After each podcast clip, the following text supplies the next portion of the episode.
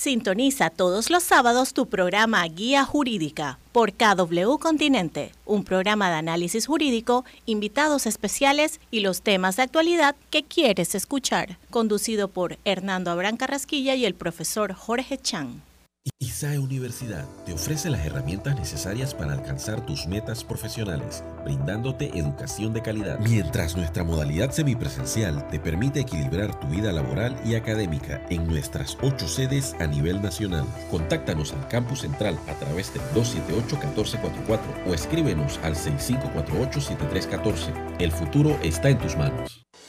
El gobierno nacional prorroga por seis meses adicionales el descuento del 30% en medicamentos enlistados con el objetivo de que la población pueda obtener medicamentos a precios accesibles. Se establecerán precios de referencia para algunos medicamentos y así evitar un alza injustificada que revierta los avances logrados. El gobierno nacional le cumple al país.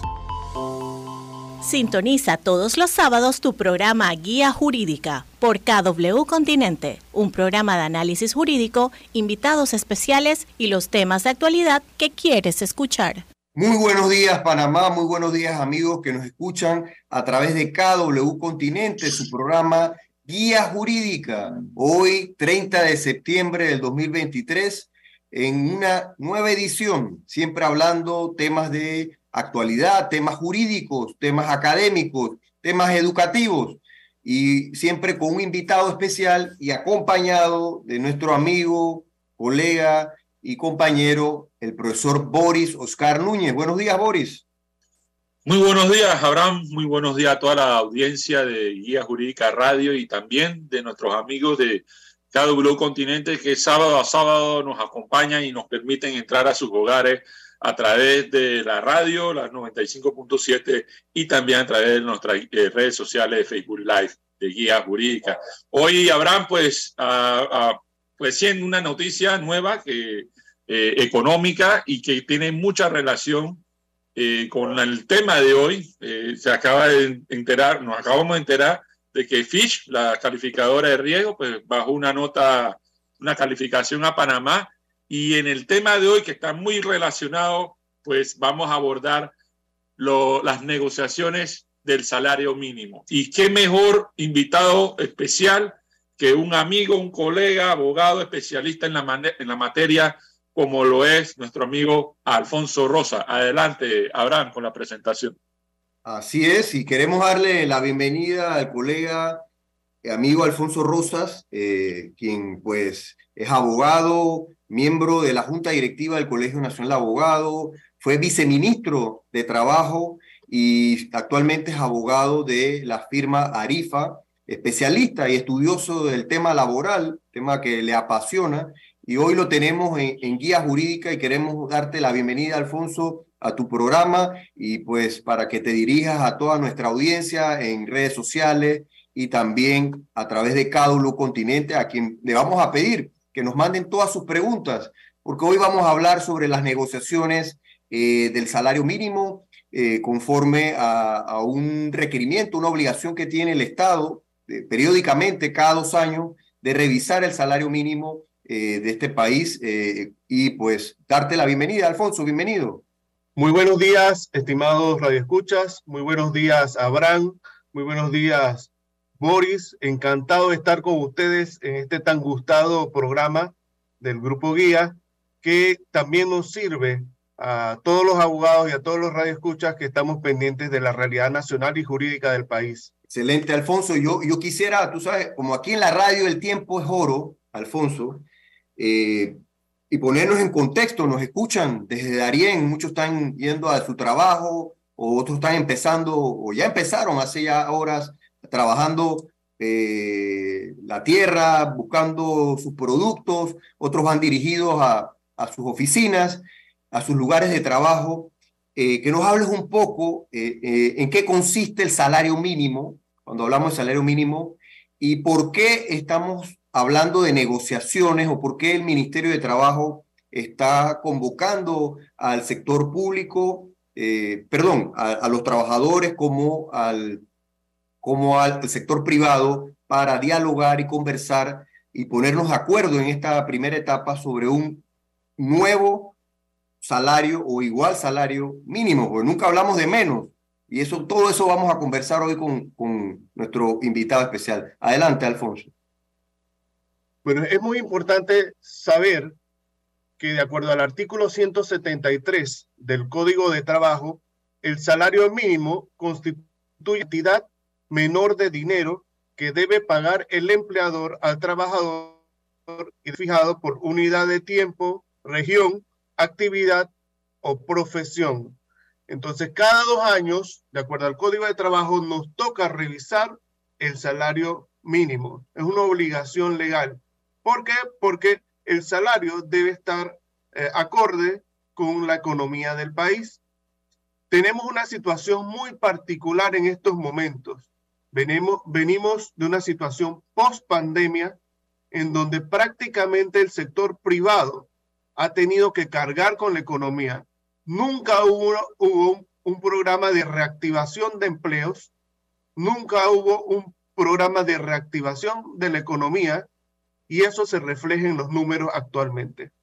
¿Qué podemos decir? Ah, tenemos que tener en cuenta algunas variables, como lo son eh, cuál es la tasa de desempleo que actualmente a pesar de que las autoridades señalan que está entre 10 y 11%, tenemos que es mucho más en la realidad. ¿Por qué? Porque se está sumando a la tasa de, al análisis de la tasa de empleo, estamos sumando un engrosamiento que ha habido de la planilla estatal y eso no es generar empleo.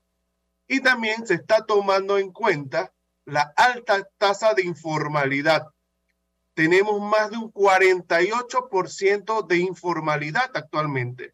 Esto es gravísimo para la economía de nuestro país y denota que no se ha hecho nada en estos últimos cinco años, lo cual es muy peligroso.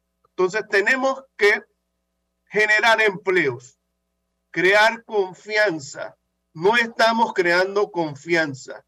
Y como bien lo decía el profesor Boris, amanecimos con la noticia, la, noticia negativa de que la calificación de riesgo del país pasa de ser positiva a, a negativa. Entonces, definitivamente la economía del país y la política de empleos se está manejando muy mal.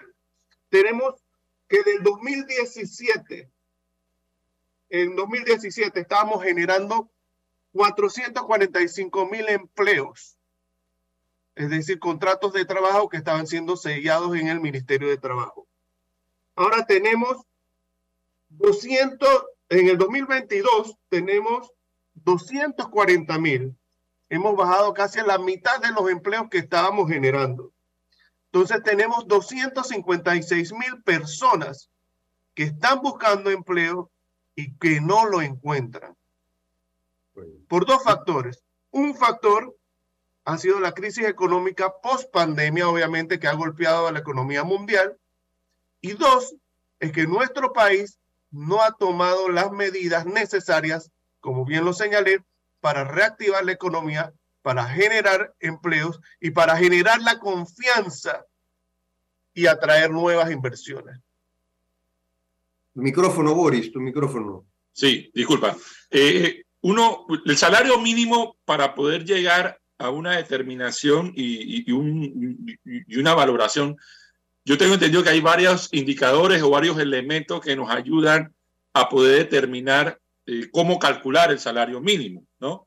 Eh, entre esos puede ser el costo de la vida, puede ser, no sé, el, tipo de profesión o la actividad. La inflación. ¿No puedes explicar un poco eso? La inflación también, los indicadores, eh, también creo que es otro aspecto. Correcto, correcto. Y las regiones, no sé si, si pudieran... Así es, mis estimados Boris y Abraham. Hay algunas variables económicas que tenemos que tomar en cuenta eh, para poder hablar en la mesa técnica de negociación del salario mínimo. Uno es el índice de precios al consumidor. Dos, canasta básica. La canasta básica familiar, no la ampliada, sino la básica solamente eh, de alimentos, está cerca de 345 balboas. Otro, la productividad media.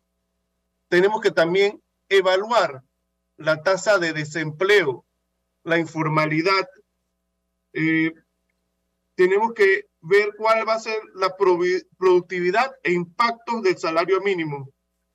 Tiene que estudiarse la variable del mercado laboral y los índices de pobreza. Igualmente, como bien lo señaló Abraham, cuál es la situación en cada región.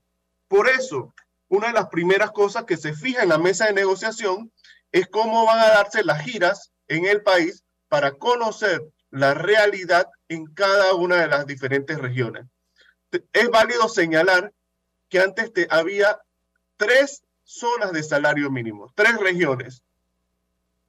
En las pasadas administraciones eliminamos la tercera zona de salario mínimo. Ahora solamente hay dos zonas de salario mínimo, básicamente la, región 1, con todas las cabeceras de provincia y todas las zonas, eh, eh, las, las zonas urbanas, y la región 2 con las zonas rurales.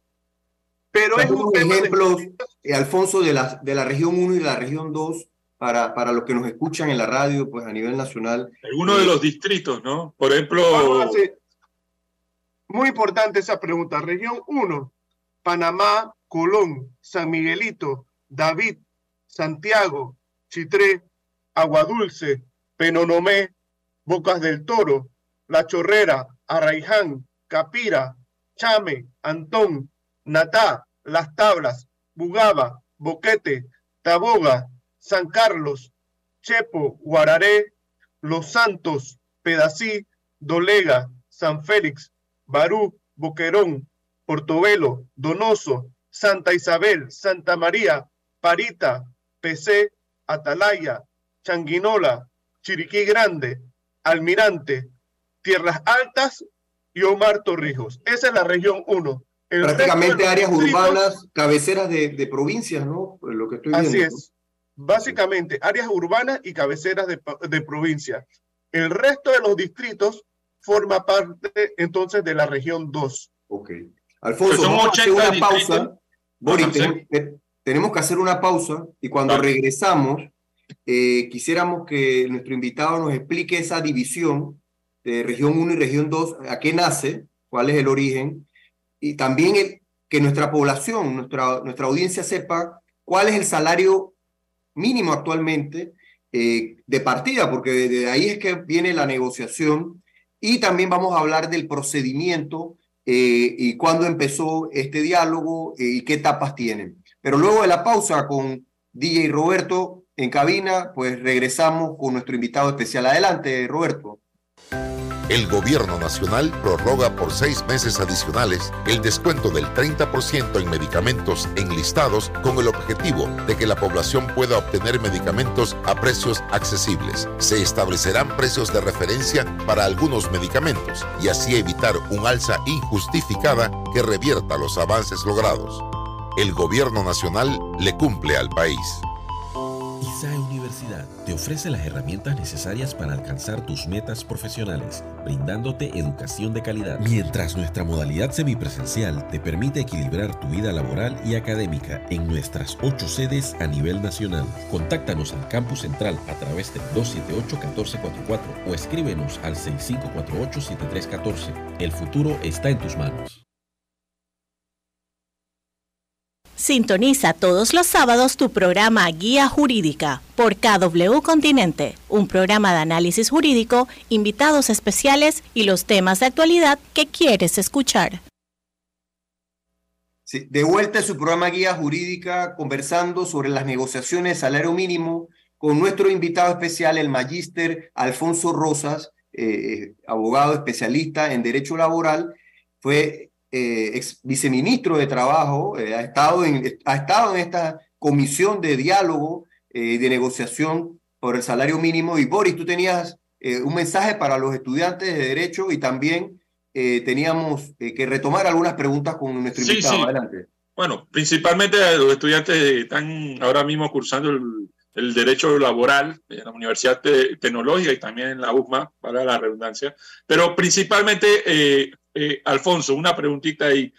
Si hay una persona como Felipa que nos escucha desde Bugaba, ella, ella vive, su residencia es en Bugaba, que es región 1, pero labora ponte que en un, distrito que no está en la, que está en la región de como San Lorenzo o Remedio o Toledo.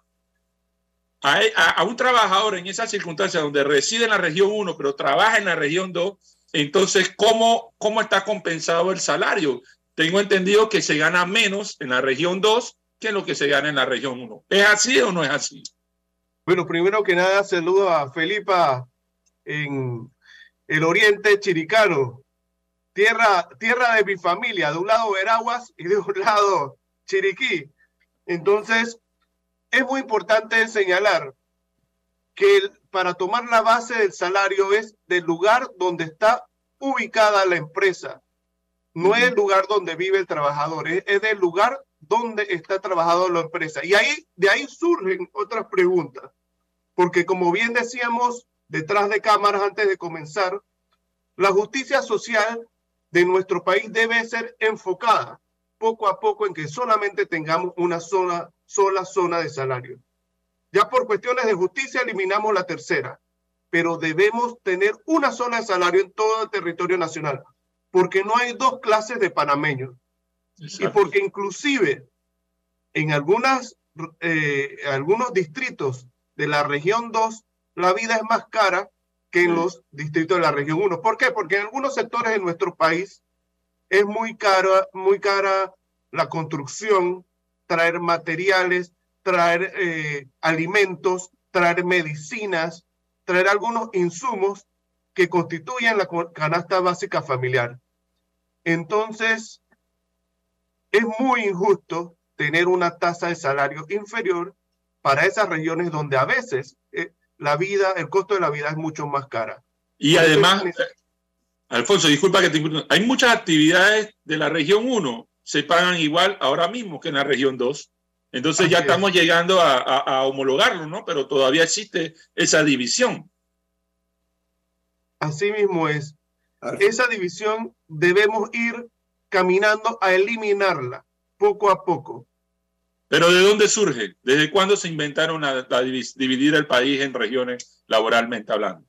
Bueno, nosotros tenemos que históricamente las negociaciones de salario mínimo comenzaron eh, con el Código de Trabajo de 1948 y posteriormente continuaron con el Código de Trabajo de 1972.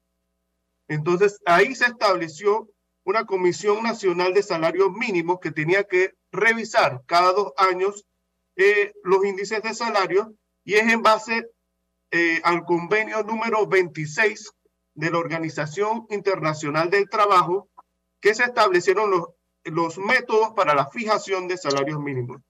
Entonces tenemos que esto data incluso de antes del Código del 72, como bien te lo señalo, y es a partir de 1959 con la ley 51 de 30 de noviembre de 1959 que se hicieron las 19 fijaciones de salario mínimo iniciales.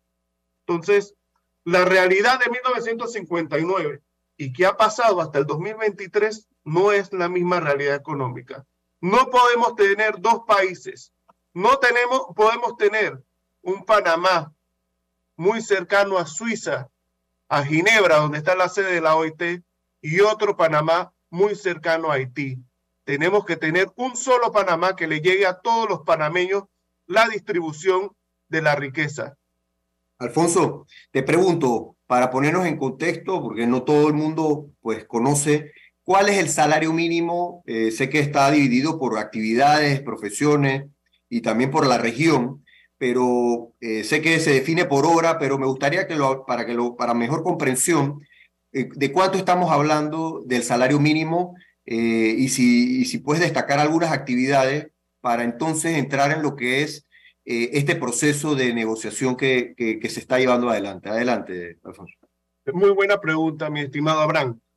Vale la pena señalar que hace tres negociaciones llegamos al cuarto consenso histórico en donde Mitrade logró un acuerdo entre trabajadores y empleadores para fijar las tasas de salario mínimo. Eso fue un gran avance que hicimos en ese momento.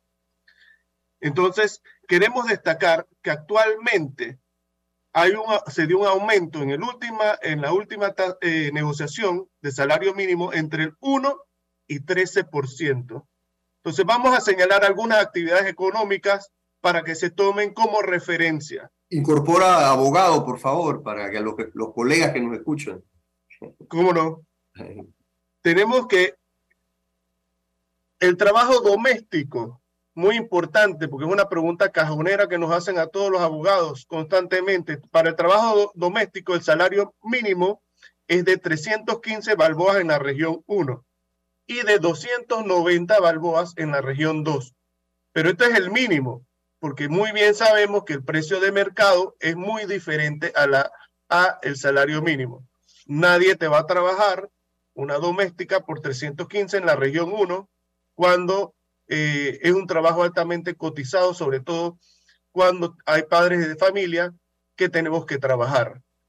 Entonces, tenemos... Y, tú acabas de mencionar que la canasta básica está en 345. Así mismo es. Así hay una contradicción ahí, ¿no?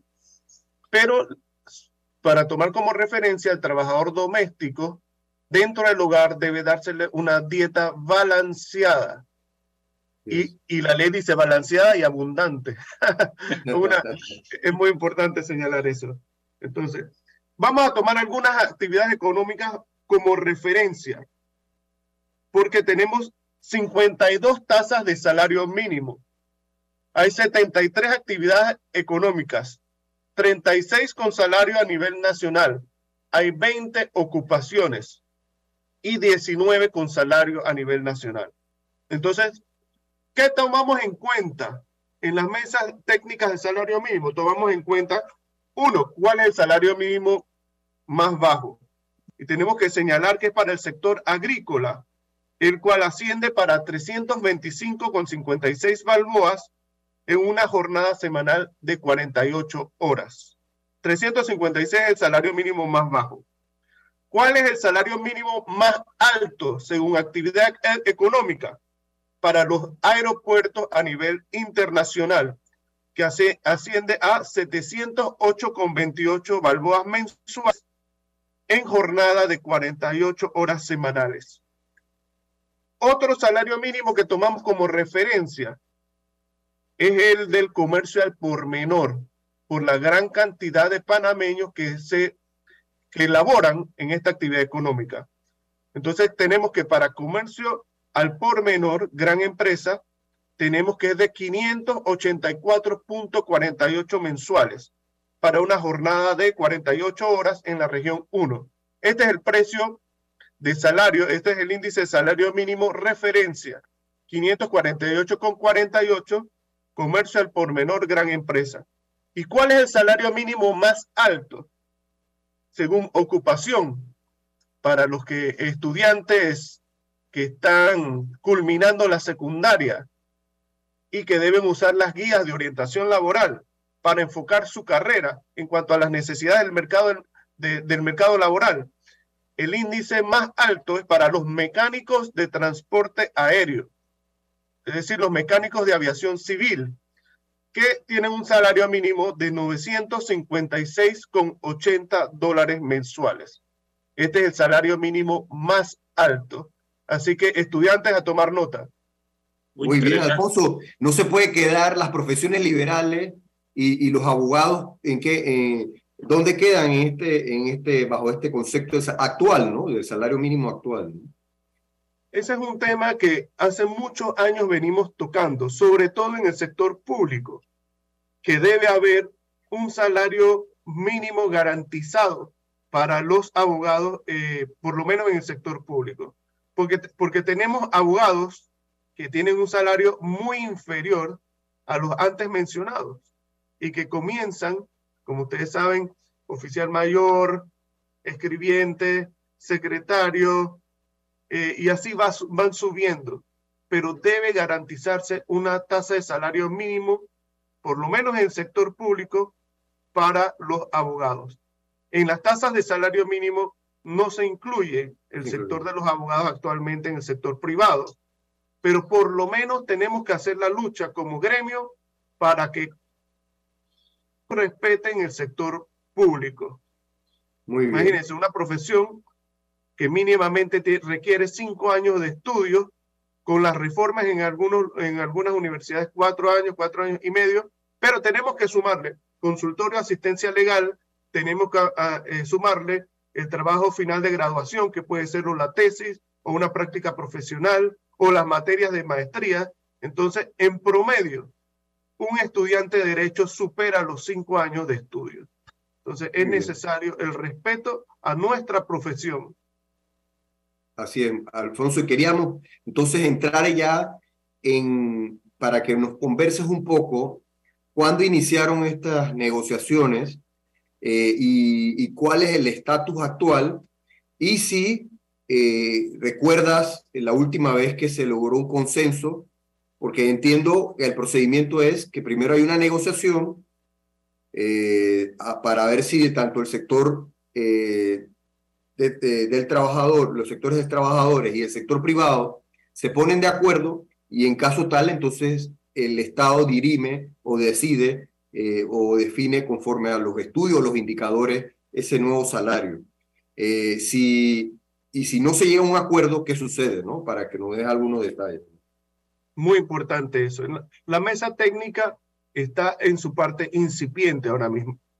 Solamente han tenido tres sesiones, aparte de la sesión inicial. ¿Por quiénes están conformadas las mesas técnicas? Que en su momento a mí me tocó presidir la mesa de salario mínimo están integradas, uno, por el sector de los trabajadores que, está, eh, que, están en la mesa con ATO y con UCI. Por parte del sector de los empleadores está la CONEP y está CAPAC. Y por parte del sector del Estado está Mitradel, quien debe dirigir y presidir la mesa. Está Mitradel, el MISI, el MEF y el MIDA. Esas son las entidades que están por parte del, por, parte del Estado. Recordemos que en materia laboral, todas las decisiones deben ser tripartitas, es decir, tomando en cuenta el sector de los trabajadores, el sector de los empleadores y al sector gobierno. Por ellos está integrado la mesa de salario mínimo.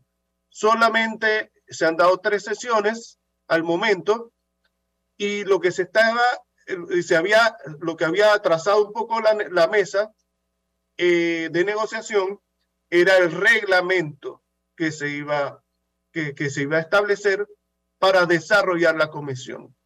En esta etapa se están elaborando las giras a nivel nacional para recorrer todo el país y conocer las inquietudes tanto de los trabajadores como de los empleadores en cuanto a la situación económica de cada región.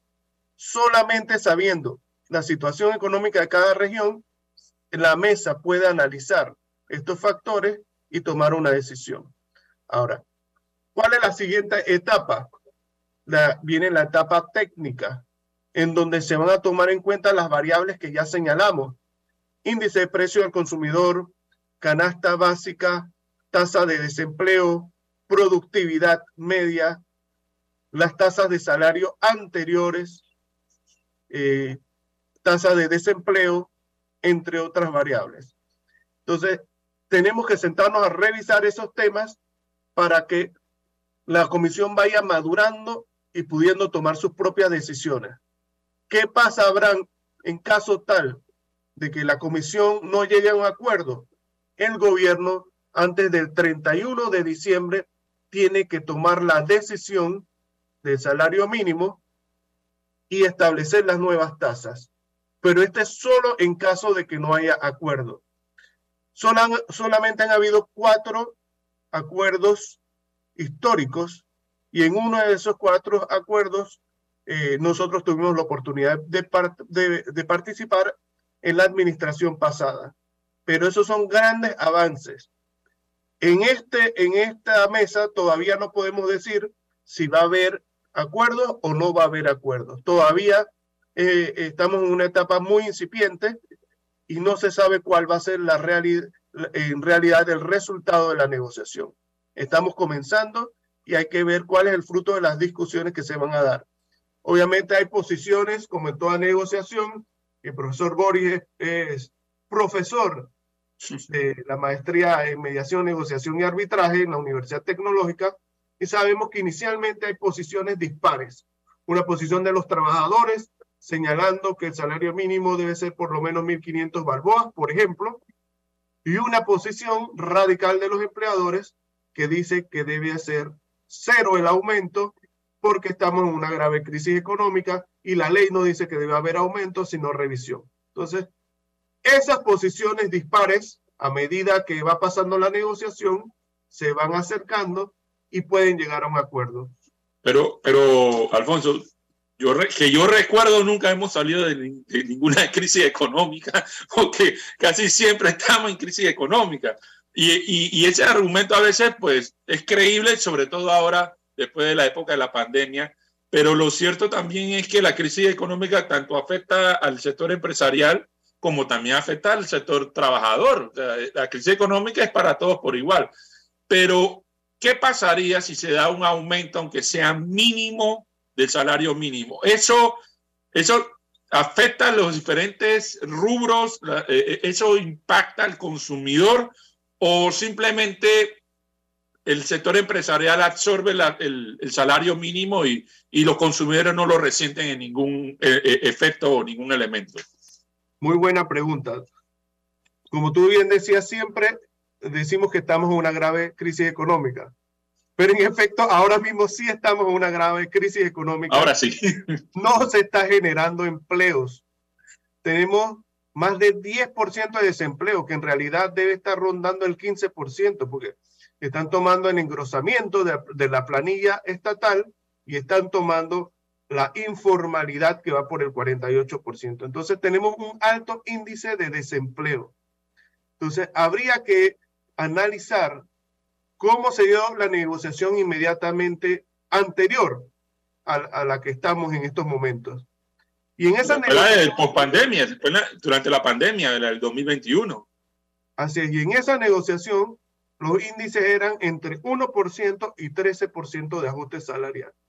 Entonces, yo pienso, en mi opinión muy personal, que los ajustes deben ser cercanos a la negociación anterior, porque estamos en una situación muy, muy grave, no se está generando empleo, no, no estamos generando inversiones. ¿Por qué no estamos generando inversiones? Porque no se está eh, propiciando eh, el clima agradable para que los inversionistas tengan seguridad jurídica y puedan venir en nuestro país no ha habido una política, eh, una política definida en cuanto a la inversión, en cuanto a las inversiones que se quieren atraer. Alfonso, básicamente. En el periodo pasado, en pandemia, ¿hubo acuerdo o, el Estado decidió al final? ¿Cómo? No hubo acuerdo, al final el Estado decidió. ¿Y, ¿Y, decidió aumentando algo para tomar en consideración a los trabajadores o decidió manteniendo el ajuste cercano a lo que aspiraban los empresarios. ¿Por, dónde se inclina más el Estado a veces? Porque si lo vemos, si nos ponemos los zapatos de los trabajadores, los trabajadores dirán, ah, no, se inclina más hacia los empresarios. Si nos ponemos en el zapato de los empresarios, dirán, ah, no, no, se inclina más los trabajadores. O sea, en realidad, eh, ¿cómo se puede percibir la participación de las entidades gubernamentales? Bueno, pregunta, una pregunta como diríamos en, un proceso objeto de la pregunta por capciosa, por inconducente, por incongruente. No, mentira, es una pregunta muy capciosa. ¿Por qué? Porque las autoridades tienen que ser lo más alejados de tomar partida, porque es una mesa técnica. Entonces, lo que nos preocupa a todos los sectores es que se tomen medidas políticas en un año preelectoral en donde se tomen medidas que no se ajustan a la realidad económica. Entonces, todos los actores sociales tenemos que mantenernos vigilantes para que en caso de que no exista acuerdo, se dé un ajuste lo más justo posible. Como bien yo te lo señalaba, eh, puede ser muy cercano al ajuste anterior, porque la situación económica por la que nos encontramos no ha variado. Tenemos, hemos perdido más de, más de 200, tenemos, hemos perdido eh, casi 256 mil empleos. No hay trabajo. no hay una política de reactivación económica, no hay una política de reactivación de empleos. El sector privado ha estado cargando prácticamente con la economía del país porque no hay una guía por parte del Estado. Y eso se refleja el día de hoy cuando bajamos la calificación de riesgo de positivo a negativo. Tenemos una política económica fracasada con actores de los años 80 que no se ajustan a la realidad económica del 2023. Entonces eso es muy peligroso que se tomen medidas políticas y no, por, no medidas que se ajusten a la realidad económica. Una pregunta, eh, eh, Alfonso, y antes que llegue la pausa del minuto 40. En Panamá, yo, uno puede identificar que hay, así como está el Código de Trabajo que tiene las normas laborales de corte general para todas las actividades, pero también hay, hay regímenes especiales como la zona franca, los contratos leyes, que establecen ciertas disposiciones más específicas en materia laboral.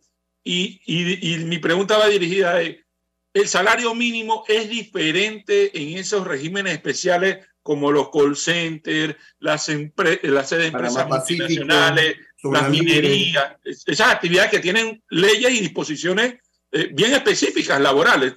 ¿Eso impacta el salario mínimo en esas regiones o no tiene nada que ver? Y, y aprovecho ahí para, para una pregunta de un amigo de Facebook nos pregunta, ¿qué hacer cuando en la región 2 no están aplicando el salario mínimo que establece, eh, eh, que se está establecido por ley o por decreto? Hay, hay una pregunta de Juan Cerezo eh, para Alfonso en ese sentido y luego de eso nos vamos al corte. Adelante, Alfonso. Bueno, primero le contesto al radio escucha al señor Cerezo. Hay un proceso que se llama de diferencia de salario que debe interponerse en el Mitradel cuando un trabajador percibe un salario diferente, es decir, inferior al salario mínimo establecido por ley. Entonces, se va a la Dirección General de Trabajo o a la Dirección Regional de Trabajo y se interpone un proceso por diferencia de salario mínimo legal establecido en base a lo que establece la facultad jurisdiccional que le otorgó la ley 53 de la ley 53 de 28 de agosto de 1975 al Ministerio de Trabajo y Desarrollo Laboral.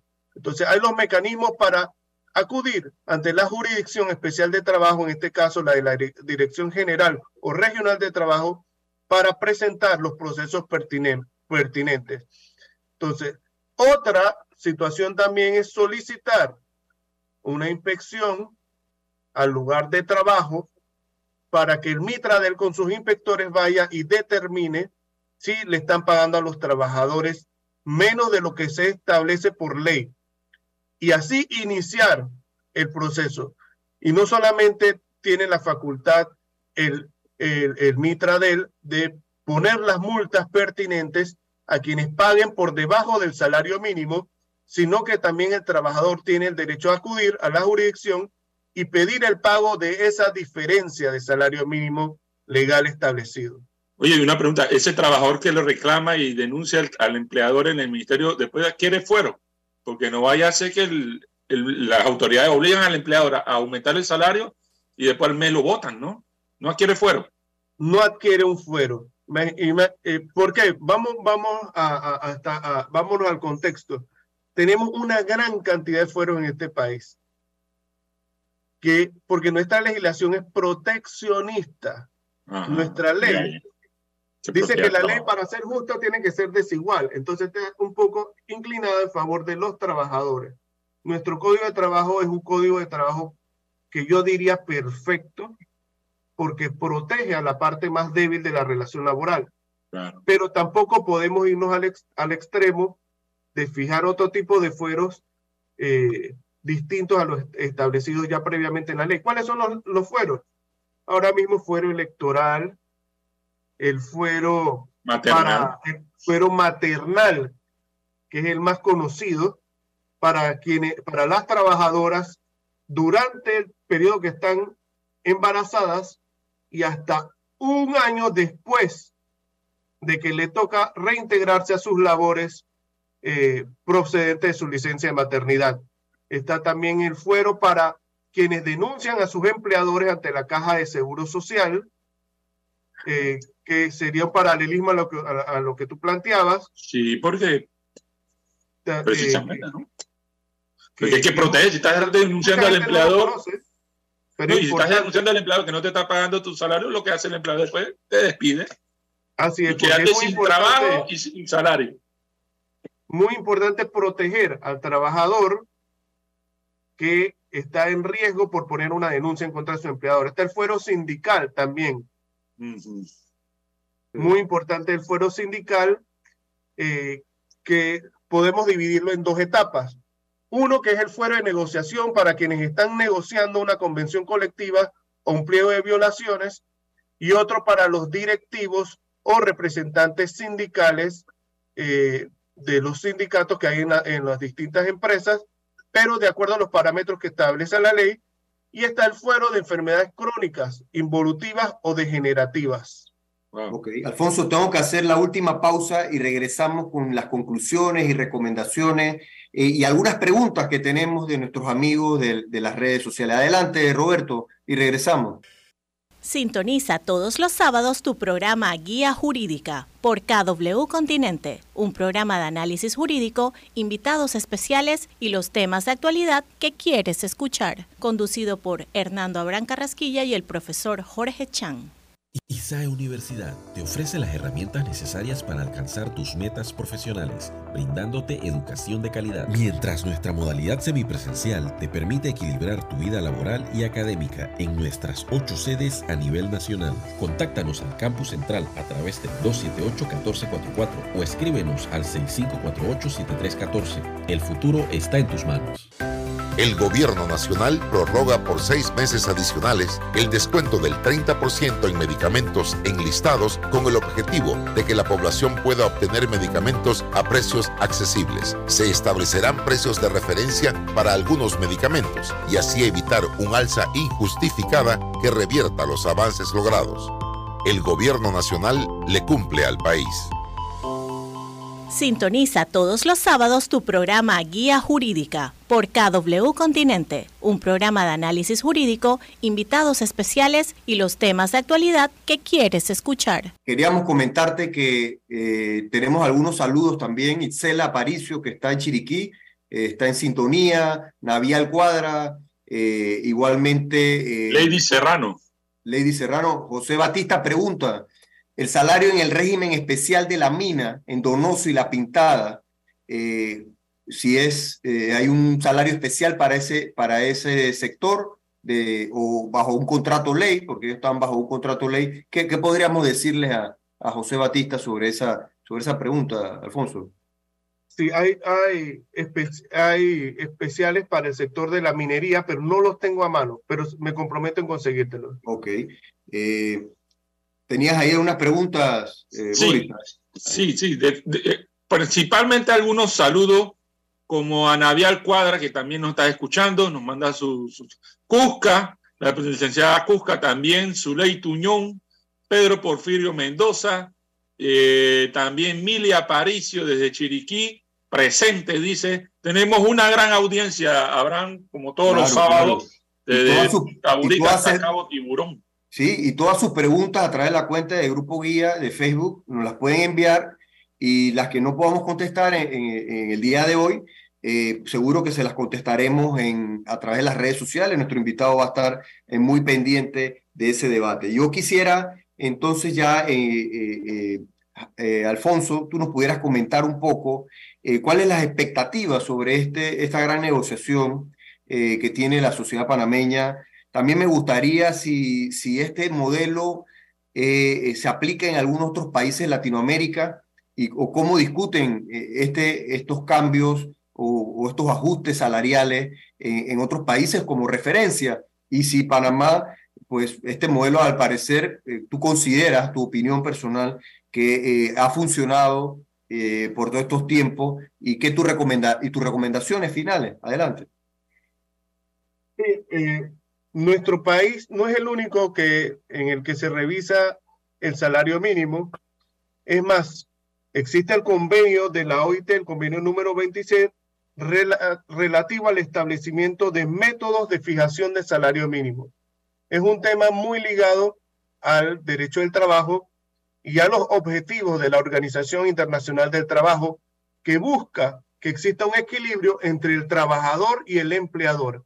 Entonces, tenemos que garantizar que todos los trabajadores puedan tener el mínimo por lo menos para sustentar eh, los gastos básicos de sus necesidades. Entonces, se da en, en, muchos países se da el tema de la revisión del salario mínimo.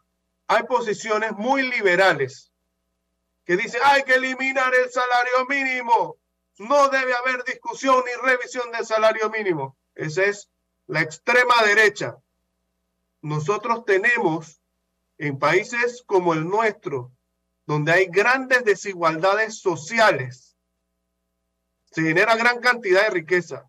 Tenemos un buen Producto Interno Bruto, pero hay grandes desigualdades.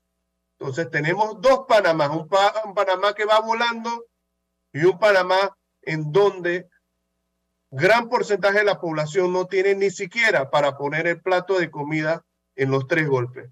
Entonces, en países como el nuestro sí es necesario que exista una regulación del salario mínimo como protección. Uy, eh, eh, eh, Alfonso, ¿en cuánto tiempo tú crees que demore que el salario mínimo ya supere la barrera de los cuatro dólares y podamos decir que el salario mínimo llegue a 10 dólares?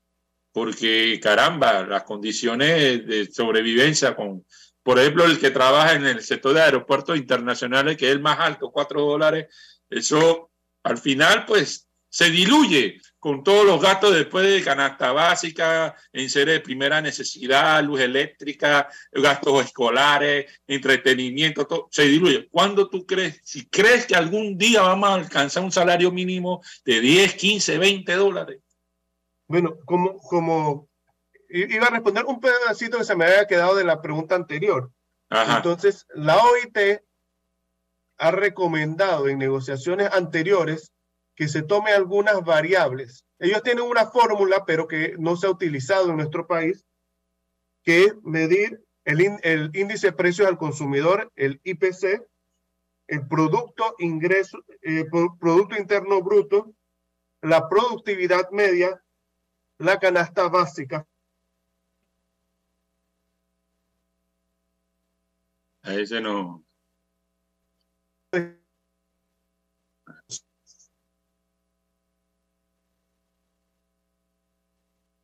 de la caja de seguros debido a la alta tasa de informalidad. Entonces, tenemos 52 tasas de salario mínimo. Entonces, vamos, no, no podría decir en qué tiempo vamos a ir a, a 10 dólares, ah. pero cada vez eh, lo que se procura es que sea un salario más equitativo, más justo, para que las personas puedan ganarse eh, la vida y solventar el costo de sus necesidades básicas. Depende de la actividad económica, de la región, de la ocupación, eh, del riesgo del trabajo, por ejemplo. Asimismo van subiendo las tasas de salario mínimo. Entonces, tenemos un salario mínimo de 326,56, es lo mínimo para el sector agropecuario, para el sector agrícola, y el más alto que es para los mecánicos de aviación civil de 956,80. Poco a poco tenemos que ir equilibrando las cargas para que el salario mínimo sea más justo, porque en la medida que sea más justo, tiene una, una población más sana, más productiva, que puede darle mejores días a su familia, pero el Estado tiene que procurar que hayan igualdades entre todos los panameños. Y actualmente pareciera que estamos procurando que hayan mayores desigualdades. Vemos una clase gobernante donde quienes están con el gobierno abusan del poder, tienen grandes privilegios, tienen grandes gastos y el panameño de a pie no puede cubrir sus necesidades básicas. Una, una pregunta, ¿el salario mínimo también tiene que ver con la pequeña, mediana empresa, la grande empresa? ¿Hay una división de eso también o el salario mínimo independientemente del, del tamaño de la empresa que sea? No, uno de los factores que se toma en cuenta precisamente es si es pequeña empresa o si es gran empresa. ¿Por qué? Porque hay que incentivar el emprendedurismo. Los nuevos emprendimientos han sido una fuente de empleos, sobre todo post pandemia, que han estado tratando de nivelar el mercado laboral. Como ya lo tenemos dentro de esos pequeños emprendimientos, muchos no son formales y ya tenemos 48% de informalidad. Entonces, ese es uno de los puntos que no puedes darle duro al pequeño emprendedor porque vas a desaparecer a quien en, estos, en esta época de crisis ha estado ayudando a generar empleos. No sé si Abraham tiene alguna pregunta.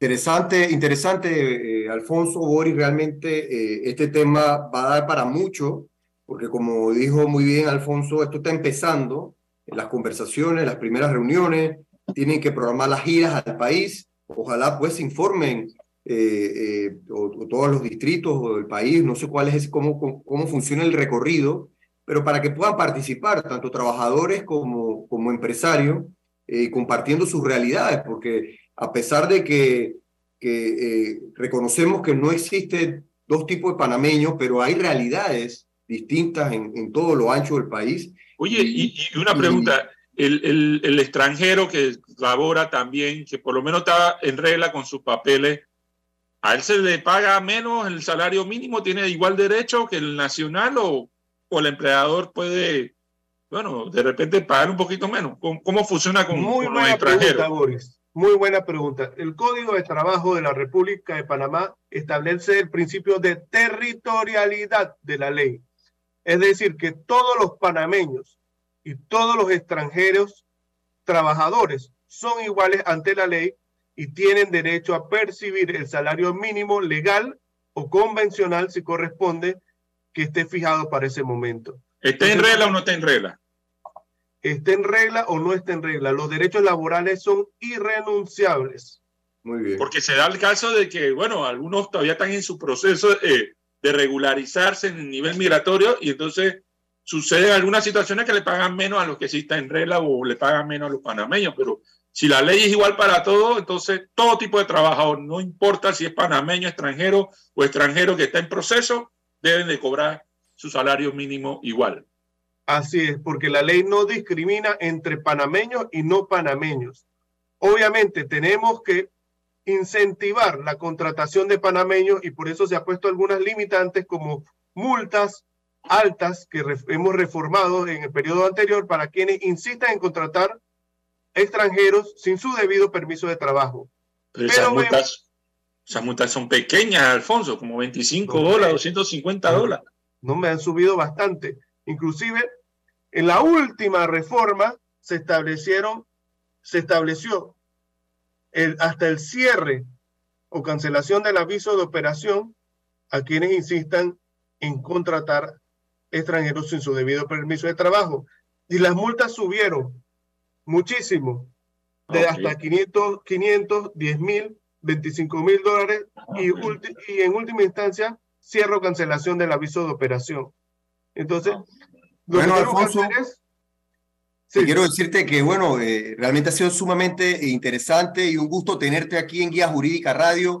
Pero bueno, el tiempo en la radio, como sabes, pues eh, es limitado y queremos agradecerte, estar muy pendiente. Vamos a, estar pendiente de contacto contigo para, sabemos que estás dándole seguimiento a estas, a estas negociaciones, a este diálogo tripartito y para luego en un segundo programa, tal vez ya sea para fin de año, poder conocer un poco los resultados de este proceso y tu análisis.